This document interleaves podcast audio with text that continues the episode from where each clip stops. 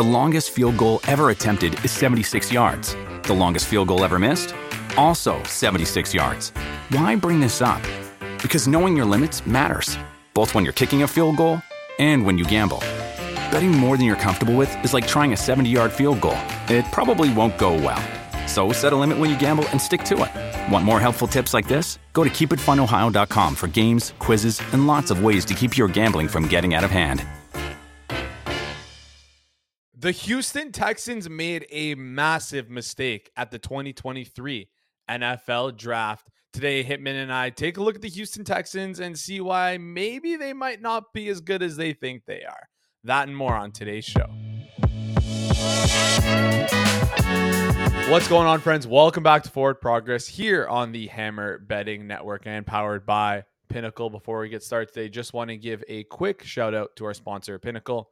Pinnacle is the world's sharpest sportsbook, offering competitive odds for 25 years. We love to preach line shopping on this channel, channel and with everyday competitive odds. Pinnacle should be a part of one of your available outs. If you're looking to support the show, make sure you use code HAMMER when signing up to Pinnacle. That's code HAMMER when signing up to Pinnacle your trusted sportsbook for 25 years. Bet smart, bet pinnacle, must be 19 plus in Ontario. Please play responsibly and not available in the US. Guys, today I'm joined alongside Hitman. You can find him on Twitter at Hitman428. He's a prop expert.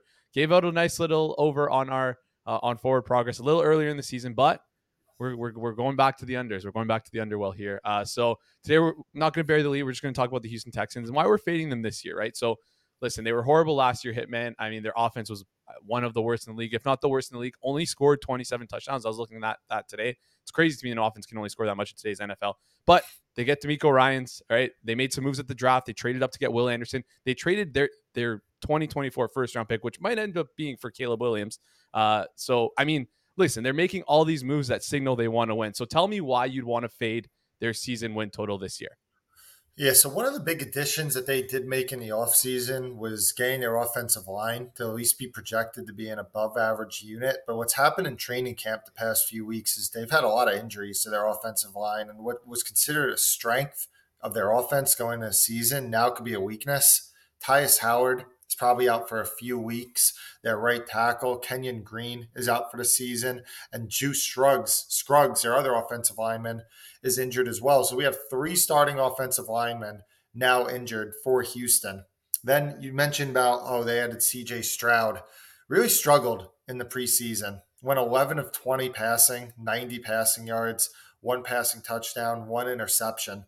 And now an offensive line that's struggling, and you have a weaponry that, let's be face it, they really don't have a number one or maybe even a number two pass catcher right now. It's kind of just a collection of guys that Houston added in free agency. So even though they did spend all this money, there was no really game changers that they did add to this offense. So it's probably going to be another tough year for Houston's offense. Probably one of the lowest scoring teams in the league, I would guess.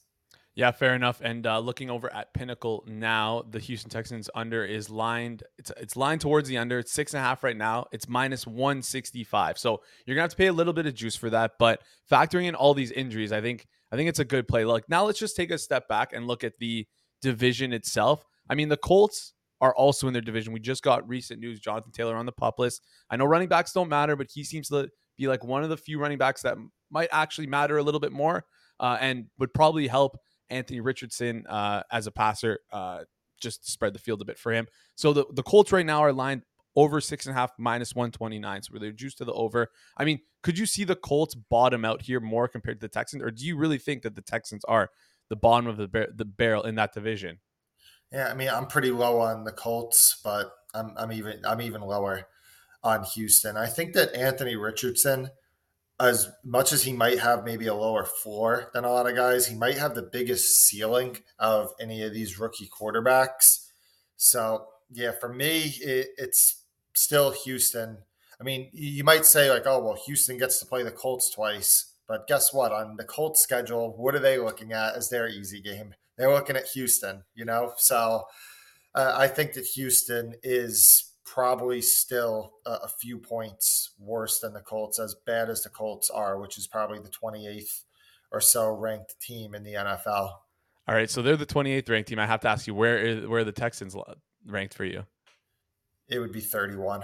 Wow. Okay. so ranked Arizona's Arizona's gonna be bad, but yeah. yeah, Houston would be 31 there's only one team that's legitimately tanking, but at this point, it seems like the way that the Houston Texans season is going, they are will also be tanking. It's just unfortunate that they don't have that first round pick, and that first round pick is going to Arizona. And anyways, that'll be it for us today, guys. Remember, Houston Texans six and a half under minus one sixty five. You can find that over at Pinnacle, providing you the best odds for for twenty five years. Uh, guys, again, if you want to be first to market when this stuff happens because we like to move lines here on forward progress. Make sure you hit that like button, make sure you hit that subscribe button, make sure you hit that notification bell to be notified right when we go live.